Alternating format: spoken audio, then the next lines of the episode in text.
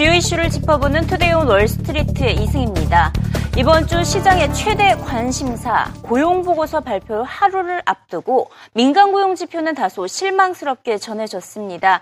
지난달 ADP 민간 부분 고용이 18만 5천 명 증가에 그친 것인데요. 시장 예상치 21만 5천 명을 크게 하회한 수준입니다.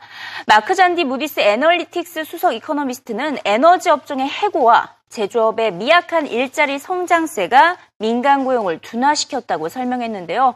달러와 강세와 유가 하락이 민간 고용에까지 영향을 미친 것입니다. 관건은 내일 발표될 노동부의 고용 보고서가 되겠습니다. 마크 잔디는 이번 민간 고용은 다소 주춤했더라도 전반적인 고용 시장은 완전 고용으로 향하고 있다는 낙관론을 유지했습니다. In energy, so resource and mining uh, shed uh, 10, 15K. And, and, that's the biggest reason for the slowdown in job growth uh, so far this year compared to last. Last year, resource mining and all the ancillary uh, related industries were adding 15, 20K per month. This year, they're losing 15, 20K per month. So that's, that's the real swing. And the other is manufacturing. Outside of the vehicle uh, industry, which is booming mm. and seeing lots of growth, uh, the strong dollar and trade is weighing on the rest of manufacturing. So those are the two sources of weakness in the data. Last year, we were getting 250K per month on average, right. and that's what we'd be getting this year if it were not for the energy and for, the, uh, for what's going on in the non vehicle part of manufacturing. Yeah. Um, but I think fundamentally we're still between 200, 225K. I, this was light, no doubt. Uh, but I think, uh, you know, abstracting from the vagaries of the data and the technical issues, I, I think we're still north of 200K per month. 연준이 가장 중시하고 있는 고용 지표가 부진하자 9월 금리 인상을 주장하는 목소리가 또다시 줄어들었습니다. 민간 고용 지표가 발표된 직후에 실시된 조사에 따르면 9월 가능성이 40%, 12월 가능성이 60%로 나왔습니다. 어제 데니스 로카트 애틀란타 연방준비은행 총재와 제임스 블러드 연은 총재는 9월 금리 인상을 주장한 바가 있었는데요. 이에 대해서 제롬 파웰 연준 이사는 9월 금리 인상에 대해 결정된 바는 없다고 못을 박았습니다. 자기 자신도 어떤 결정을 지지할지 아직 결정하지 않았다고 강조를 했고요. 일단 9월 회의 전까지 발표되는 모든 경제 지표들을 관망해야 하기 때문이라고 설명했습니다. 바클레이즈는 이번 파월 이사의 발언은 앞서 9월 달 금리 인상을 주장했던 일부 지역 여는 총재들을 겨냥한 발언으로 풀이를 하고 있습니다. 즉 9월 금리 인상 가능성에 너무 힘이 실리지 않길 원하는 연준의 내부적 의도라는 분석입니다. Nothing has been decided, and I haven't made any decisions about what I would support, and certainly the committee hasn't. We're still working with the same framework. We're looking for some further improvement in the labor market and reasonable confidence on inflation going back to 2% in the medium term. And uh, I'm going to be very, very focused on the data between now and, and the meeting, particularly the labor market data, if I may say. Almost all private forecasters and the Fed, we're really just another forecaster on that. Uh, wow. GDP has tended to disappoint but on the other hand, more important uh, measures of, of how well the economy uh, are doing would be the labor market. So the labor market has tended to perform better than expected. My approach hasn't changed. Uh, my thinking hasn't changed, but what I really think it's appropriate to do is wait and see the data. If you're going to be data driven, that means waiting to see the data, particularly the two employment reports, which contain payrolls and measures of unemployment and measures of average, average hourly earnings. So those are going to be really important, and I just wouldn't want to speculate.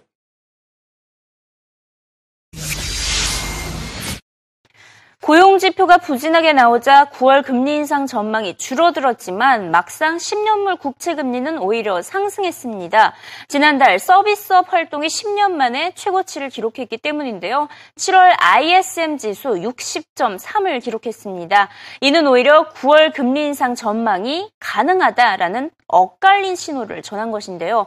연준이 중시하고 있는 고용 지표냐, 미국 경제 70%를 차지하고 있는 서비스업이냐, 이제 앞으로 연준의 정책 향방을 가늠하기 위해서는 일단 내일 발표될 고용 보고서를 주시해야겠고요. 그 어느 때보다 중요한 지표로 자리 잡고 있는 모습입니다. 일단 국채 시장은 앞서 ADP 민간 고용 지표가 아닌 ISM 지표에 반응을 하면서 6월 이후 최저치로 떨어졌던 30년물 국채 수익률도 소폭 상승했고 10년물 국채 금리는 2.26%까지 올랐습니다. 2.5%를 도달하면 2.8%까지 쉽게 돌파할 것이라는 분석이고요. 현재 지지선으로는 수는 2.14%가 제시되고 있습니다. The reason that we see a big divergence right now between stocks and bonds is that bonds are getting a two day head start. Stocks are just following through from the pre open rally, but bonds are looking at what happened in the ISM number today and what's going to happen in the jobs number on Friday. And why do I think that bonds have it right? Because if you look at the November Fed funds futures contract, that is the first contract that says that interest rates, the Fed funds rate, is going to be above 25 basis points. Anthony Grisanti, if all the dominoes fall in place, as they say, is it possible that we could see that 3% yield on the 10 year this year still? Jackie, I think that's a little bit of a stretch, uh, the 3% yield. I'm looking probably more about 270, 280 on that. But right now we have support about 214 on the downside, and there's a lot of resistance, 249, 250 on the upside. So we need to get through that first.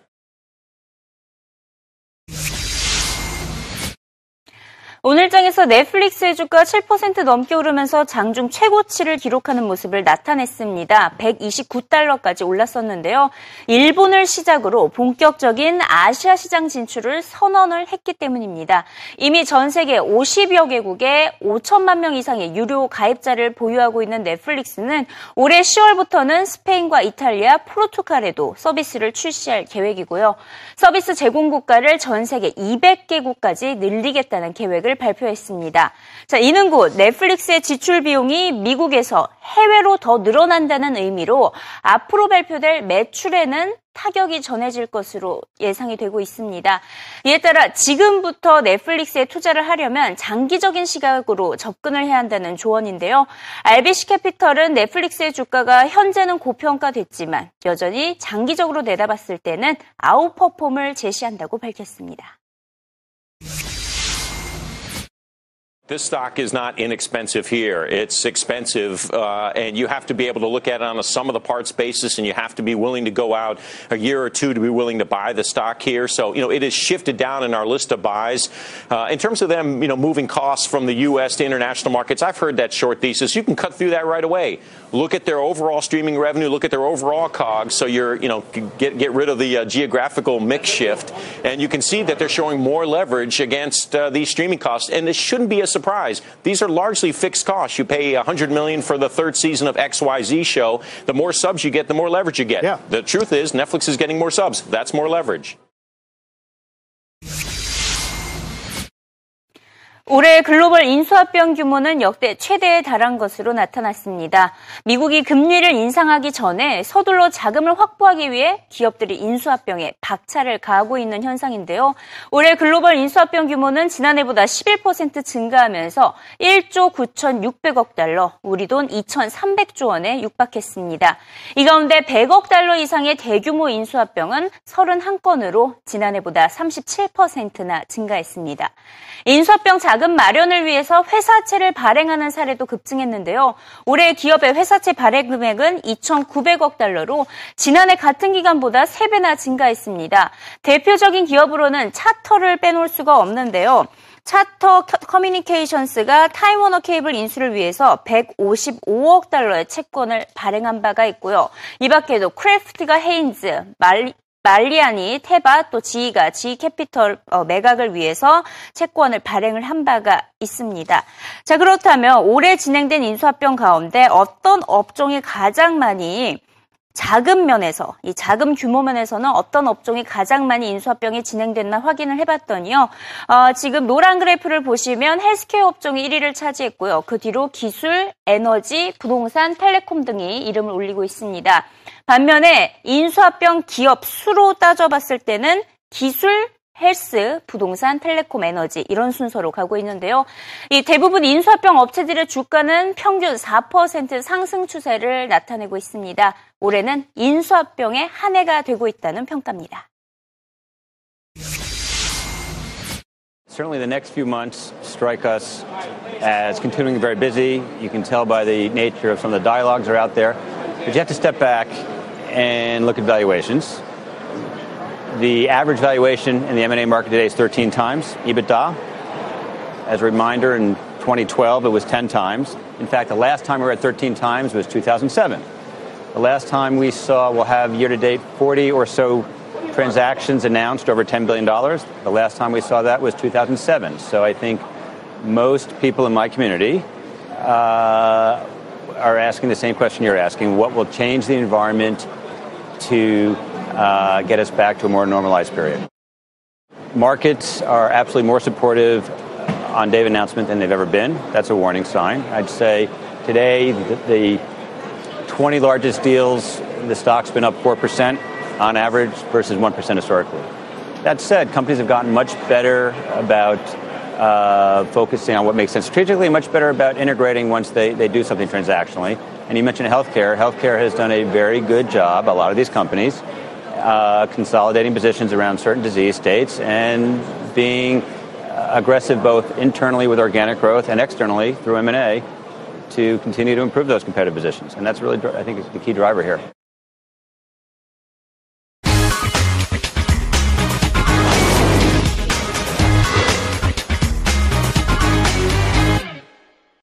CNBC 헤드라인 시간입니다. 오늘 헤드라인은 시장 마감 이후에 실적을 발표한 업체들의 실적과 주가 흐름에 관련된 소식이 장식을 하고 있는데요. 대표적으로 전기차 업체 테슬라의 2분기 실적 살펴보도록 하겠습니다. 2분기 실적 시장 예상치를 상회했습니다. 매출은 12억 달러를 기록을 했습니다. 하지만 가이던스를 하향 조정하면서 주가가 빠지고 있는데요. 올해 전기차 판매 기존에는 5만 5천 대를 예상을 했었는데 어, 앞으로 5만 대에서 5만 5천 대 사이가 될 것이다라고 하향 조정을 하면서 장외 거래에서 주가가 7% 넘게 빠지고 있다고 CNBC는 전하고 있습니다.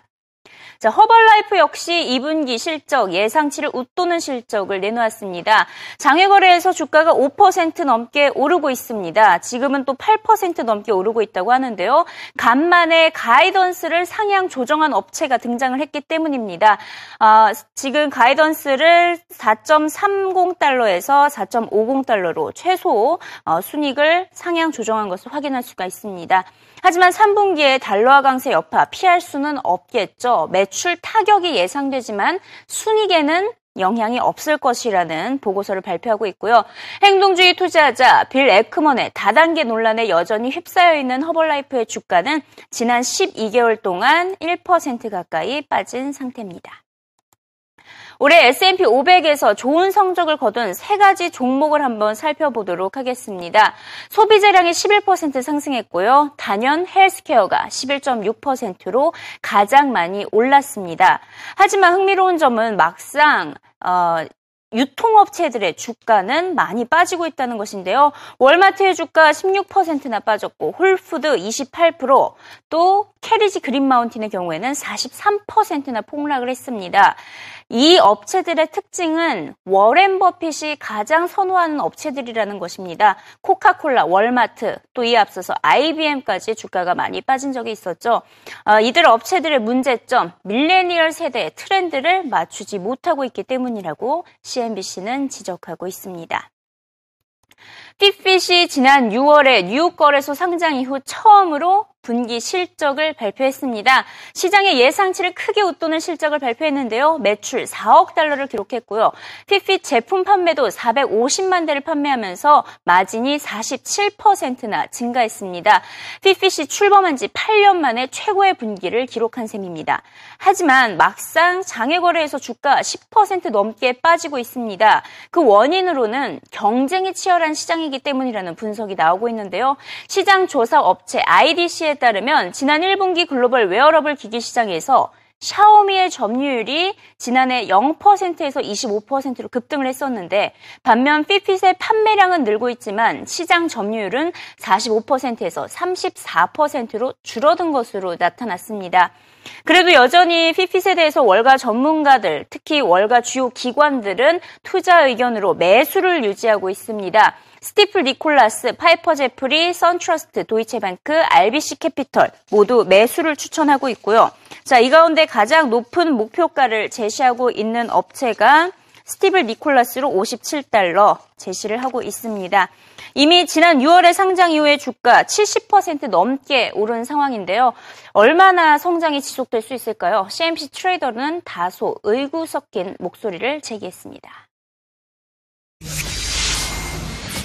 So I think from a quarter standpoint, yeah, it's going to be fine. However, maybe you sell it. Maybe you sell into yeah, it. I would. To me, I don't play earnings. Uh, you know, it's really a, a, fool's game. But here's what I'd say: it's a commodity business. It's another consumer product. The disappointment is that Apple hasn't competed with them as you would think. The product's not that much cheaper on the higher end. So I think it's it's one of those crazes that's going to lose some momentum. But arguably, if you're talking about it as a stock, I wouldn't be there. At some point, I would be looking to short it where you're looking globally. How fast can they grow globally? And is there competition? Of course, there's competition out there.